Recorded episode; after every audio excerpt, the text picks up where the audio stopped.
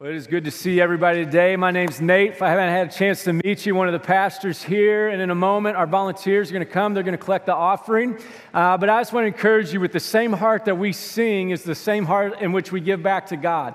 Uh, this is what the scripture teaches that everything we have is a gift from Him, and God owns everything already. So when we give back to Him, we give back with a grateful heart because everything we have is a gift from him. And so, right now, as our volunteers come to collect uh, the offering, uh, we want to make you aware of one thing, too. You can give online, mynorthside.com. You can set up recurring giving that way or digitally uh, if you'd like.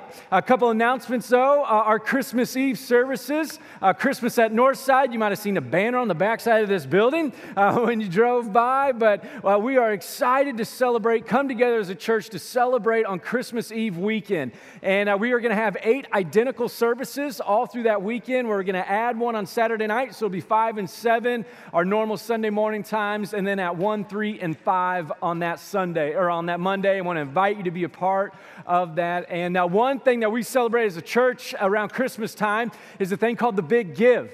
And uh, what we do as a church is at the end of the year, we go, you know what, let's give a little bit more, but let's not just give here Northside. Let's give to some of our mission partners to meet needs across the globe.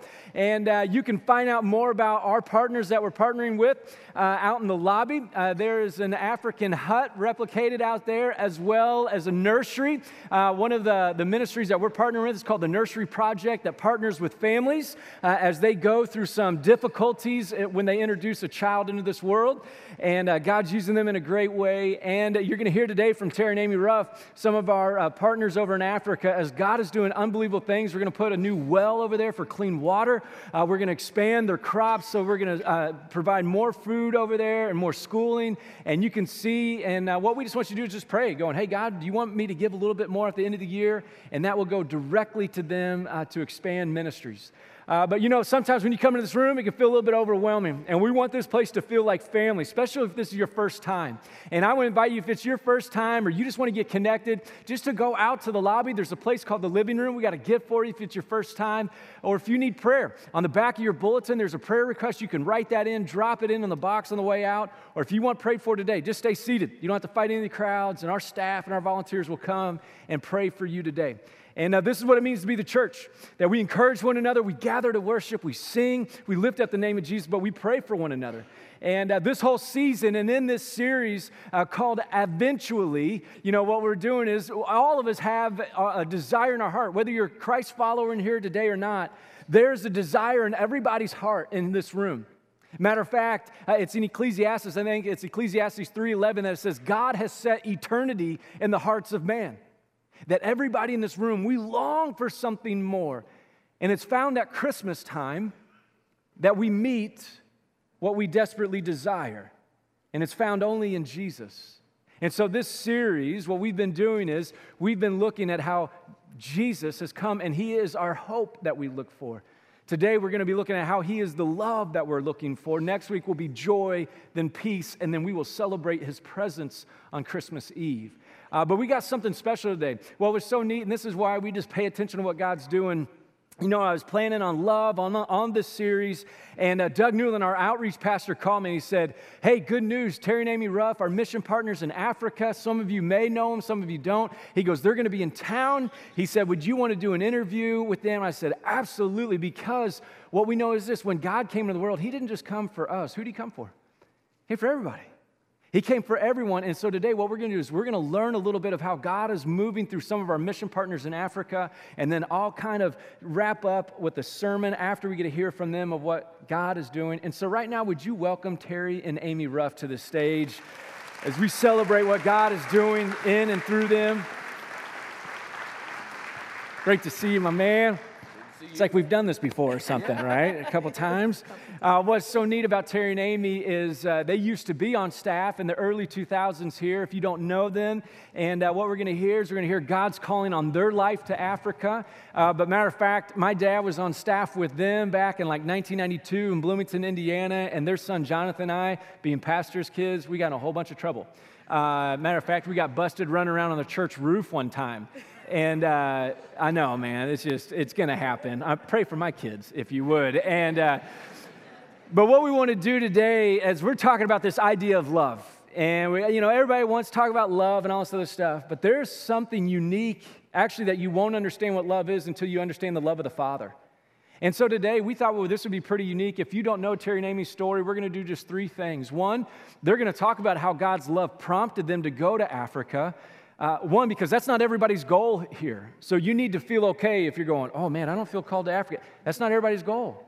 The goal is that we'd be obedient to God's love.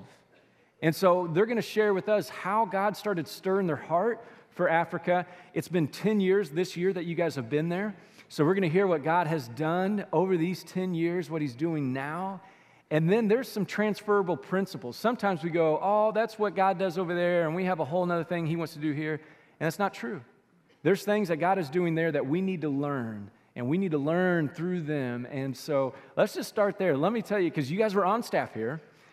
God started moving your heart there. Just start there. What was God doing? What was He kind of stirring in your hearts going, we, we need to go? There's something that, he, that He's doing.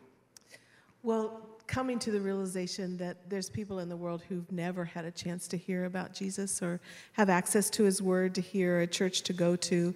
We took a course called Perspectives on the World Christian Movement, and it really just messed everything up.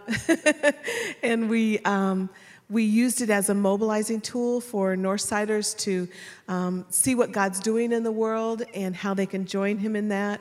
And then it got to the point where we could just no longer be mobilizers. We need to go. Not everybody can go, but we decided we could go. So we started positioning ourselves in order to do that. The one of the things about the class that, that got me the most was uh, top line, bottom line uh, emphasis of one of the courses in it. You know, I, after evaluating my life, I, I, discovered that I was a top line person. I, I had basked in all of the promises of God and you know all the all the good stuff. Like if you go to the refrigerator, not not the artichokes and stuff you don't like. Uh, you grab for the stuff you always do like that that you like the best and blesses you the most. But the course emphasizes God blesses you for a reason. He blesses you so that you can be a blessing to the nation. So that was both in Abraham's life, but really all through the through the Bible, uh, you can see the theme of God's heart for the nations. And so that class really, we came out of that saying, how can we, the last part of our life, depending on how long God gives us, how can we make up for just focusing on the top line, but now focus more on the bottom line uh, make up for lost time. I love that because I think sometimes we have this idea that we have to come up with great plans for God, and then He'll go, finally, you've come up with something good. You guys, this all came out of just understanding God's love for you, going your, what His calling is on our life, and then going, okay, God, this is where you keep. There wasn't a pressure. No. You were going, actually, if you weren't obedient to that, you weren't going to have the joy that God had on you. So 10 years have gone by right? You go there. Actually, Terry and Amy aren't just our mission partners, they are on our staff. And so if someone asks you, is Northside a multi site church? You can go, yes. Oh, where are your locations? New Albany and Africa, all right? You know, and, uh, you know, we try to keep it real here. And uh, I love it. I love that God prompted you, but prompted our leadership. I wasn't even on staff then, prompted leadership that said, no, you're on staff this is what we are called to be as a church, and we just keep, you know, walking in in his ways. So 10 years. Tell us a little bit about where the ministry is now, what God is doing. Uh, just, just, catch us up on that.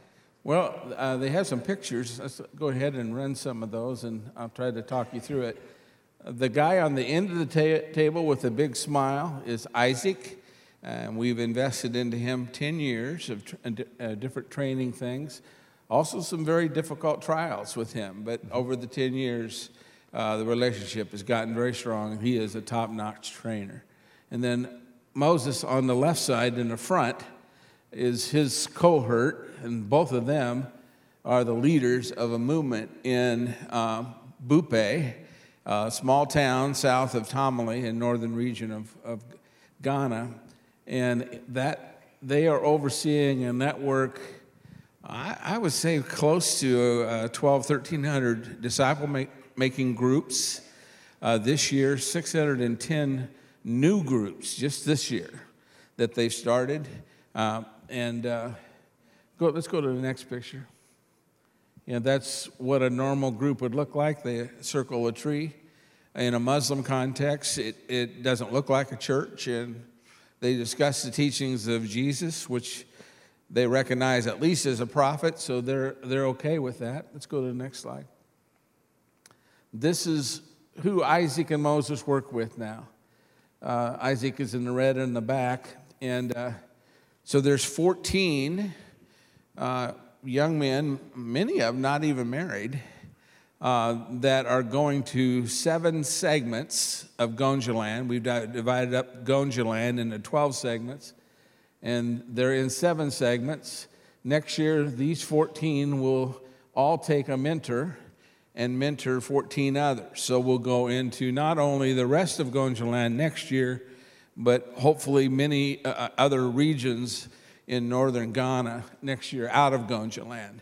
And uh, it's just amazing seeing what God is doing through these guys. In addition to that, Isaac and Moses have started groups in Cote d'Ivoire. They traveled over there four times now. They have 88 discipleship groups going over there. And, uh, and then they've recently gotten back from Niger. You got one more picture, right, don't you? Oh, with, uh... do, let's see. Do I have another one? Mm-hmm. Yeah, that, Niger. This is with the Tuareg family, which uh, very militant, uh, radical Muslim group, and this guy is a person of peace that they discovered, uh, all coming off of Matthew 10 and Luke 10. If, uh, you can read that passage later, but that's the pretty much the scripture that we, we use to go into villages.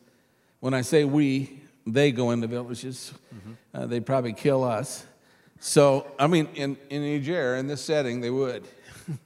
So, uh, um, that's another reason why you want to make disciples. Yeah, right? yeah, yeah. Well, yeah. Well, because they you're like, let's send them. Uh, so, um, so I can't. Did I? Did I say how many? Yeah. This year, 2,500. Yeah, 2,500 baptisms in Bupe.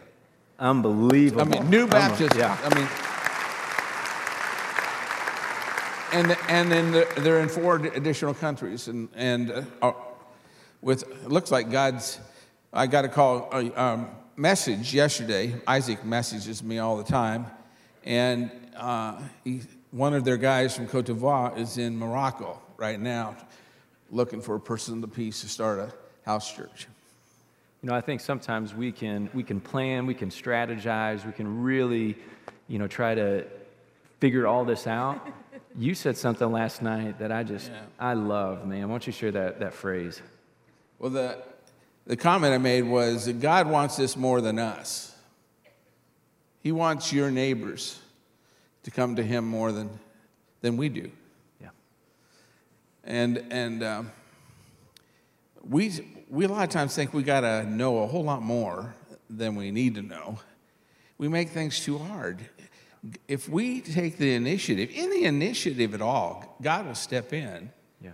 And you will find neighbors coming to Christ, uh, people in your family and household coming to Christ.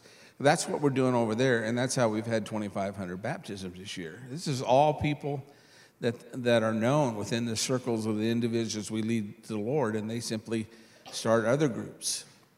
So God wants it more than, than we do. And don't take yourself too seriously.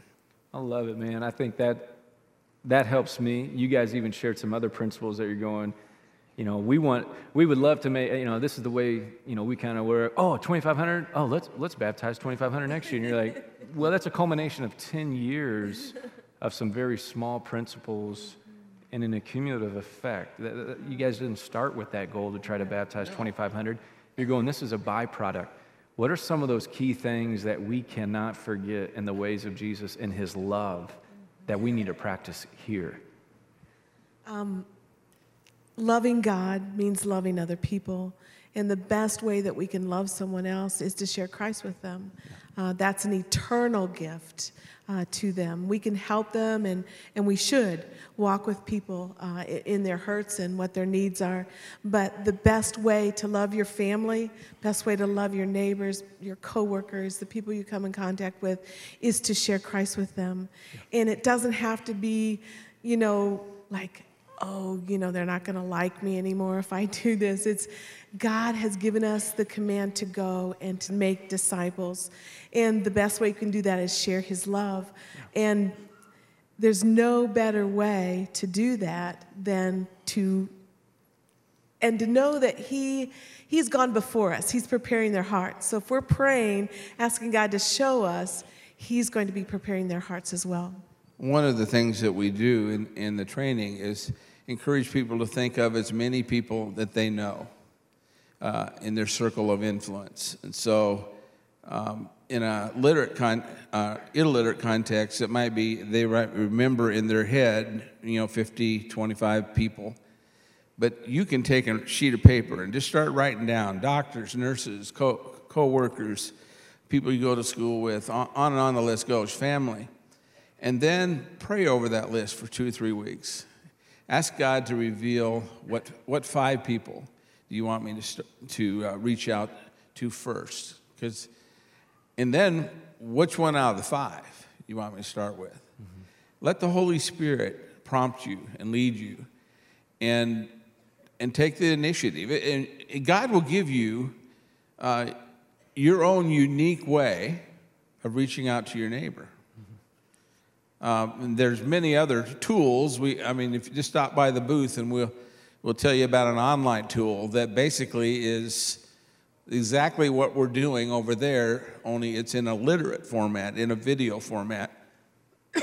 and we'd be glad to show you how to get your hands on that, or I'm sure there's tons of things that the church here has offered that will help you disciple the person once they come to Christ. And um, so that that would be our prayer. Is that's Satan stole all, a, a third of the angels is is some of the interpretation of scriptures. Ever since he's been thrown to earth, he's been trying to steal man from God, and all of man was intended to be around God's throne, sharing in His glory for eternity. Are we going to let Satan steal God's glory? Mm. I, my prayer is that that would bother you as more than it bothers me and motivate you to rescue as many yeah. to be where they are supposed to be. Yeah. Hell wasn't created for man. Yeah. It was devil and his angels. And you are God's instrument in helping people living around you go not to hell, but to heaven, where they could bask in God's glory for eternity. Don't take that responsibility lightly. Uh, be angry about what Satan's doing and try to, to bring, bring them to the, to the Lord yeah. and make this, the ending of the story a good one. You know, I'm preparing on this and after last night, I'm gonna be like, you know what? I'm gonna pray for them because that's what American pastors do. You know, we're like, I'm gonna pray God could use you. Then I'm like, I need you to pray for me, you know, and I need you to pray for us that we would align with God's heart and understanding. And so, would you just take a moment to pray for us? I think there's fear and insecurity on our part, you know, to really realize, you know, and like what you said, God's already preparing people. We just need to step into what He has for us and be bold in His enabling to go, God, we just want to point people to you. So, would you pray for us? Sure.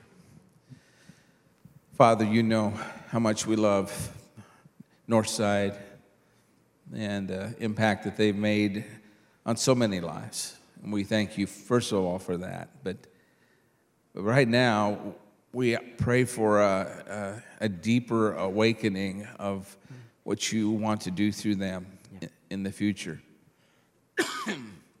that every one of them live around uh, people that are unique to them. And just help them to, to see that you and understand that you want this more than they do and, and that be open to your leading to how to reach out to the people, whether it be praying for them for two or three weeks and going with the ones that you've prompted to their heart the most or just, Father, I, I can't imagine if all the people at Northside just focused on one person and discipled that person next year. That'd be a, a lot of people, a new people. And a year after that, if they've taught that person how to disciple, there'd be even more. Father, those people, instead of being around, around uh, Lazarus or, or the rich man in hell, they would be around Lazarus and celebrating you for eternity. So, Father, give us wisdom how to do that. Give us the boldness. Help us eliminate excuses. In Jesus' name, amen. Amen. Let's thank Terry and Amy for sharing the time, their heart, man. Thank you, brother. Appreciate you guys. Love you. Thanks, Amy. So proud of you guys. And uh, man, I, I love how God lines all this stuff up. You know, He just talks about joining Him and reminds me over and over again. And, you know, I was, uh, I was preparing for this message, and then Doug, you know, calls me and says, Hey, Terry and Amy are in town. And uh, it was good because God had only given me one verse to preach.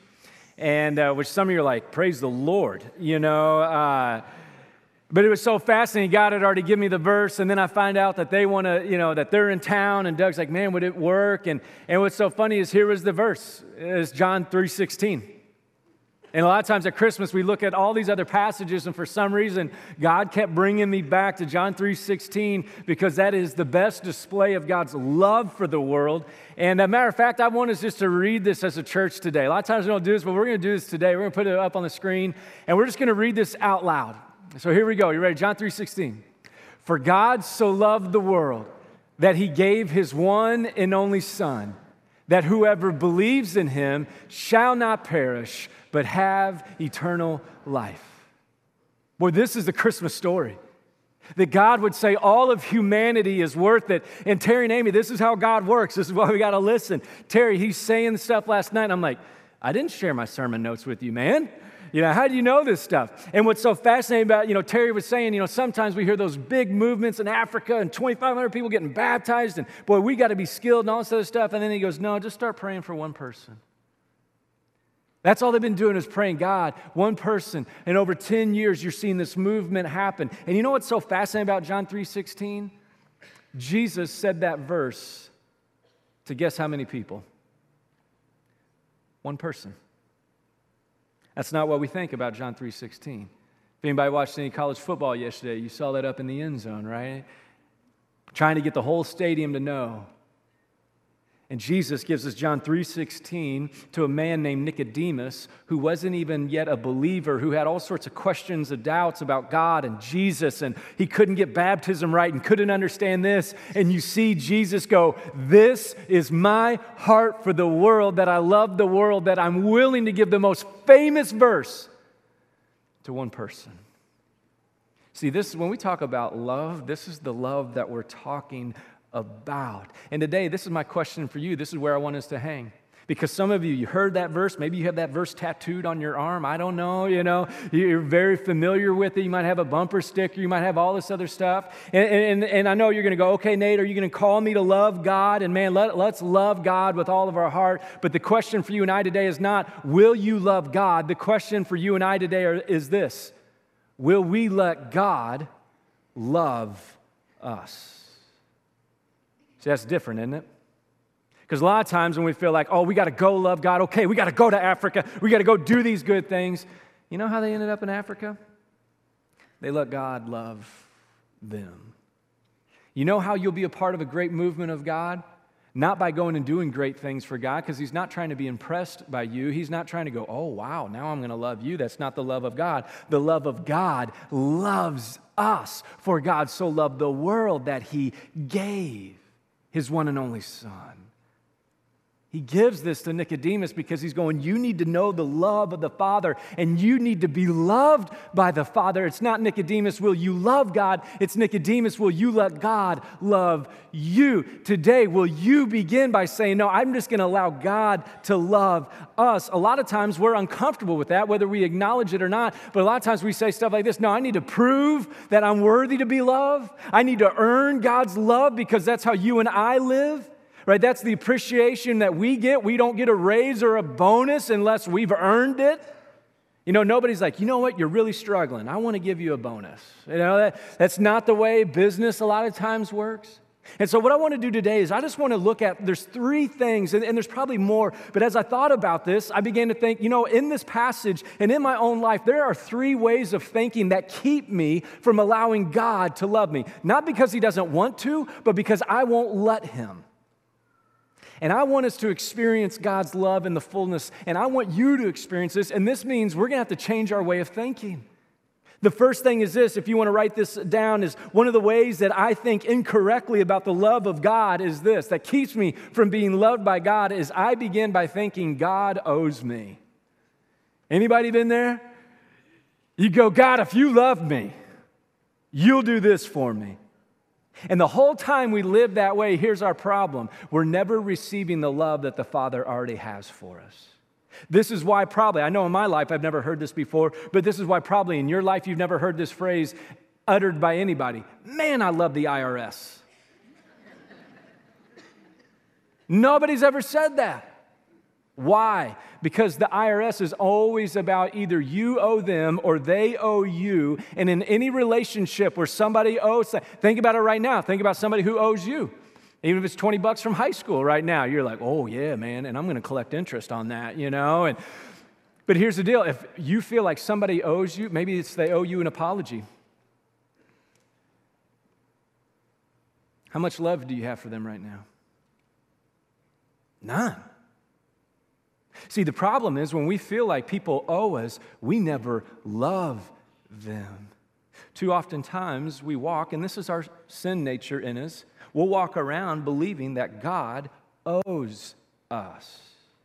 I remember one time I broke up with a girlfriend. It was only the serious relationship I really kind of had. And, you know, I was feeling bad for myself. So I went and drowned my sorrows in lattes. And, uh, you know, I'm like, make it a breve. Put that whole milk in there and another pump of peppermint mocha. You know what I'm saying? I was really feeling bad for myself. And I'm like, wait a second. I broke up with her, but I was still feeling bad for myself. I remember sitting in a coffee shop one time and I, I saw my friend walk by and I saw and I looked at his girlfriend and literally this is what I said to God. I went, God, how are you going to give a guy like that a girl like her? hey, this church is where we confess our sins to one another, all right? But I did. I just sat there and I was honest with God. I'm like, God, how are you going to give him that? And I'm sitting here single. If you loved me, because here's what I thought I thought I was better than him.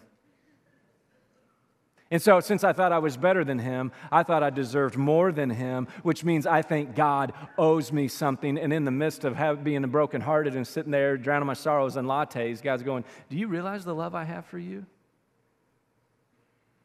Do, do you, oh, no, no, no, no. Here's the problem. Nate, because you think I owe you, you're actually keeping the love that I have for you away. What he was saying is this not, Nate, will you love me, but Nate, will you let me love you? You go, well, where's this in Scripture? Let's talk about it. Romans 5, verse 8, has a beautiful picture of God's love for us. As a matter of fact, I love the way that Paul summarizes this. He says, But God demonstrates his own love for us in this while we were still sinners, Christ died for us. Do you realize that while you and I owed God because of our sin, God didn't say, Well, I'm not going to love you? What does it say it did? He saw us in our sinfulness and He loved us. See, this is what makes love powerful in this world. This is what makes love powerful in your marriage is when your spouse might owe you an apology, you're not waiting for it. You're going to go, "I know they owe me that, and I'm going to love them because Jesus, that's the way you love me." Matter of fact, this is what the world desperately needs because this is how the world is operating. If anybody's noticed, have you noticed there's no more middle ground on any discussion? Politically, even theologically now into churches. Like there is no middle ground. You are on one end or the other. And here's the deal somebody goes, We want love for the world, but here's the deal you're going to look like us, act like us, speak like us, and believe us. And if you don't, we don't love you. And I'm like, Wow, I feel the love. And it's funny how we'll only want to love those who line up exactly where we're at. See, this is why Jesus' love is so important because it comes into the world and it loves us even when we don't love him. And he goes, I know you owe me, but I'm going to love, for God so loved the world that he gave his one. See, this is the good news of Jesus at Christmas. That love came down. That love came full of humility. That love came full of vulnerability as a baby. That love didn't just come in and go, oh, isn't that precious, a baby? No, no, no, no. That baby would grow up to be a man and would die on the cross for us and the sins of all of humanity so that we could have a hope in a future with Him. God demonstrates His love for us this way that while we were still sinners, Christ died for us. Not will you love God, but will you start by letting God love you? See, this is a different way to think. This is a different way to live. This is what Christmas is all about. It's actually backwards. Matter of fact, the family members you'll love most this Christmas are the ones who will give you the gift you actually want. Right? Some of you are like, How'd you know? Right, we're all sinners. You know, write a thank you note to, you know, Aunt so and so. Didn't like her gift. You know, she's not getting a thank you note. Matter of fact, I'm going to ask for the gift receipt, right? You know, that's what we do. And a lot of times we won't love unless we feel like they've given us because we feel like they, oh, and God goes, no, no, no, we got to be careful. We got to be careful. Second thing that slows us down that we don't even realize is this. This will stand in the way of letting God love us. God loving us is this. We begin to believe that God loves everybody but me. I bet He loves everybody in this room. He just, He's forgot about me. He, he didn't know me. He doesn't love me. See, this is why Jesus says, whoever believes in him. Whoever means all of us. He's saying, I'm saying all of you. I want all of you in this relationship with me. And here's why because whoever, I'm calling all people to me. I'm calling every tribe and tongue and nation to me. I'm calling everybody, whoever believes in him shall not perish. This is the beauty of God. And oftentimes, here's our problem God is trying to rescue us, He's trying to lead us in to this relationship, but we keep thinking this way God just loves everybody else but me. I see it. I'm comparing myself. I'm doing all these other things. Matter of fact, I love this quote. It comes from one of my favorite theologians. His name's Henri Nouwen. Listen what he says here. He says this in his book, Life of the Beloved. I thought this was fascinating. He says, Over the years, I've come to realize that the greatest trap in our life is not success, not popularity or power, but self rejection. This guy has been dead for a long time, which means if it's true today, it's God's truth. And oftentimes, here's our problem it's not your success, it's not your popularity, it's not your power, but it's your continual and my continual self rejection that holds us back from experiencing the love. It's not because God's rejected, He knows that you and I are sinners. That's why He came. Because God so loved the world See, this is why we got to keep filling our minds and our hearts with God's word because some of you go, Well, I don't feel like God's very loving. This is why we got to look at God's love for us. Matter of fact, this is just one of my favorite passages of all time. It's in Matthew chapter 3, verse 17. It's how God spoke to Jesus at his baptism. You know those moments when somebody at Little League, even if they get their first base hit, even if they get hit and they get on base, you know those parents, that a boy, Johnny, you know, quit crying, but that a boy, you know. Even this morning, my son Zeke woke up and uh, I went in there to get him and I hear Zeke, he, I turn on the lights, I come in and I, and I look at him and he looks at me, he's about 15 months old now, and he goes, Dad, Dad yes, he said it. You know, I pick him up like Simba, you know, and I'm like, I want to dedicate him today, you know, to the Lord and all this other stuff. And I'm so proud. I'm like, I don't even know if he really said it, but I'm such a proud dad. I'm like, he said it. You know, he, he'll test him. I'm sure he'll test as a first grader. You know what I'm saying? Like, there's these moments in his that we always think more of our kid. And in Matthew chapter 3, you see the heart of Jesus at Jesus' baptism. Jesus gets baptized to fulfill all righteousness, to show us the way to respond to God. And I love this, what it says in Matthew chapter 3, verse 17. When Jesus at his baptism, he gets baptized, and when he comes out of the water, it said, A voice from heaven said, and this is the Father's voice, This is my Son, whom I love, and with him I am well please. There's a pastor down in uh, Alabama. His name's Chris Hodges. I heard him speak on this passage. I love this passage, and I thought this was fascinating. He said, There's three things that God says here to Jesus that all of our hearts need without knowing it. It's these three things. I think I have a slide for it. It says this He says, What he tells to Jesus is he gives him acceptance. He says, You are my son. See, when we get baptized, when we place our faith in Christ, He looks at us as His Son, and He looks at you and I as broken and sinful as we are. And when we trust Christ, He looks at you and I and you go, You are my son, or You are my daughter. And we long to hear that acceptance. He says, he, We hear this acceptance, we hear this affection, whom I love. And then we hear this affirmation, and with Him I am well pleased. Psychologists have to battle, especially with these past generations that have grown up, because they, especially men, have never heard the word I love you from their father. And oftentimes, what's happened is dads have withheld that. One, because sometimes we don't know how to say it, but a lot of times we know that is deeply what our son wants to hear. I'm proud of you, son. And so we'll withhold it so that they can continue to earn our appreciation and our affection. Which actually, here's what happens when you do that, you destroy the psyche and the heart and the mind and the soul of your kid. See, this is why we need to pay attention to the love of the Father because what has Jesus done to get God to say that to him?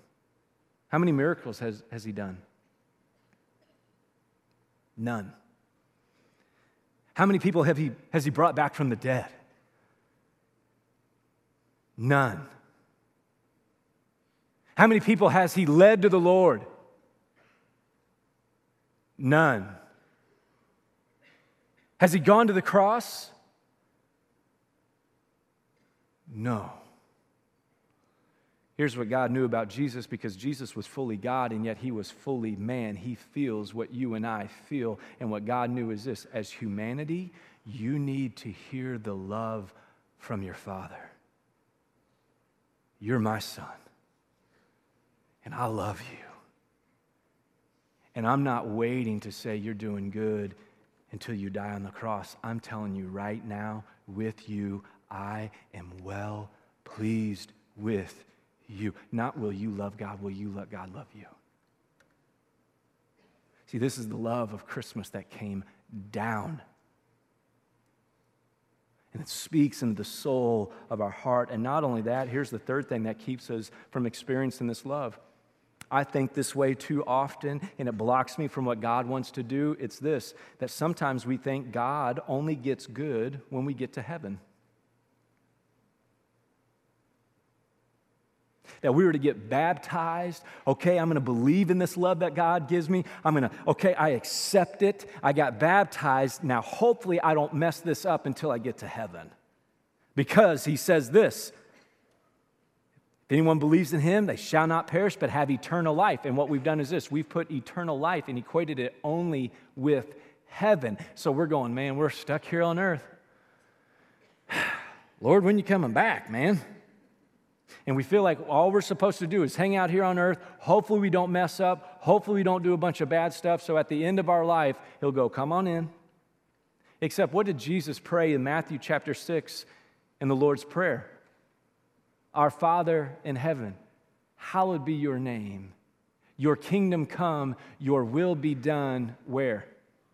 On earth, as it is where? In heaven. Is that your prayer?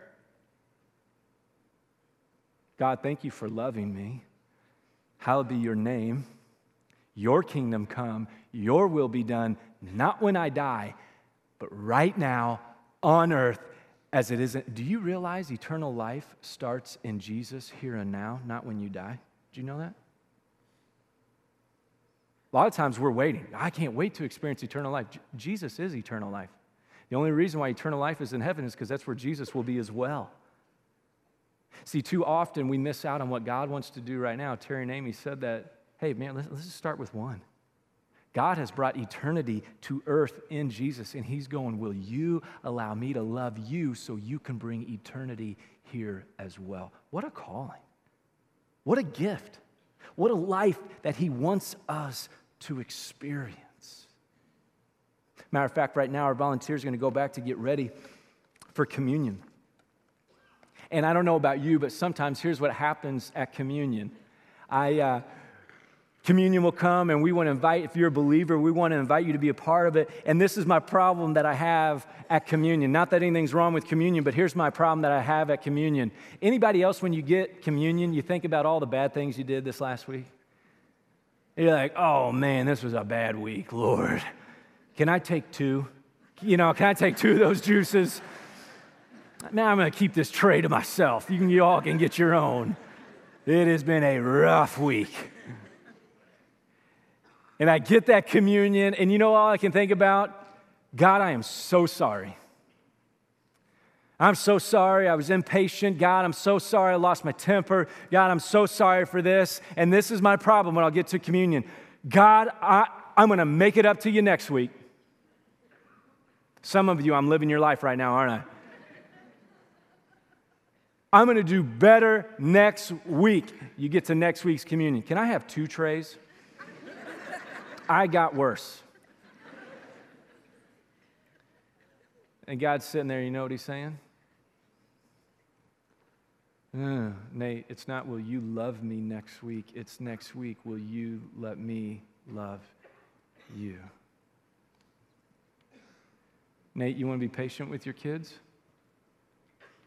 Experience the patience of my love for you that while you were a sinner, Christ died for you, Nate. See, when we get to communion, we take this in awe. We are so mindful of our sinfulness. We're so mindful of where we're broken. We remember it, but we sit, simply sit here and go, No, God, here's our brokenness. And we're going to let you love us once again. That we've come here to be loved by you. You're not waiting for us to earn your love. You're not waiting for us to perform, so then we might get your love. See, this is why this is such a big deal because we need to allow His love because His love, when we receive it, it leads into everything else. And this love is so important because right now, some of you are going, No, I am, you know, I am letting God love me. The only problem is this right now in my life, it is, my life is hurting so bad. Not because of what I've done, but because of what's happened in my life. Matter of fact, as a church right now, there's some of us in this room that are grieving deeply. I don't know if anybody uh, saw the news or if you heard about the plane that crashed in Memphis just up the road. Anybody heard about that? The pilot in that plane, Andrew Davis, went to this church. His parents, Tony and Teresa, have been here for over 20 years. Andrew was in the Domin- he went on the Dominican mission trip this year, built homes for the poor, lived his life for Jesus. His beautiful family, Erica, and their son Jackson, who's three, and Sophia, who's 18 months. Our hearts are grieving right now. Couldn't believe it. They were at church last service. Set over here and prayed for them as a family. And I want to invite you, if you have any connection to Andrew, if you have any connection to Tony, Teresa, or Erica, I want to invite you after the service. I've been getting texts all week from people who are on Andrew's build team down the Dominican, all this other stuff. People that are grieving. We want to invite you, if you're affected by this after service, just to come down to the cross. We want to pray with you and grieve with you. But see, why we do communion, why we do this, is not just to say, God, I'm sorry, and next week I'm going to do better because I know I need to do better. No, no, no. We, we come to these moments, we go, God, oh man, I'm broken. I'm not just broken. God, I'm pouring my heart out so you can love me because, Jesus, it's only your love that will hold us together. This is how God demonstrated his love for us. While we were still sinners, Christ died for us. This is a love our world does not know, and our world cannot create. Today, will you let God love you through his son and what he did on the cross? If you need to spend some time during communion confessing to him, confess. If you just need to put your heart before the Lord and go, God, I am destroyed right now. Let him love you. Because, see, it was Christ who went to the cross, not just to pay for sin, but conquer death when he rose again. This is the hope that the Davis family has. Oh, we grieve the loss of Andrew, but we grieve it with hope that we know where he is. He's with the Lord. Thank you, Jesus, that that is not the end of Andrew's life, but thank you, Jesus, that Andrew brought heaven to earth. What a life he lived. Let me pray for us, and then let us be loved by him. Father, thank you for giving us a love that is deep, for giving us a love that is meaningful, for giving us a love that is full and that is not afraid of our failures. Father, give us courage right now to allow you to love us in the embarrassment, in the failures. God, thank you for freeing us from living a life that we have to perform for you to get your love, but you give us your love first. May we dwell on that. And it's in your name that we pray. Amen.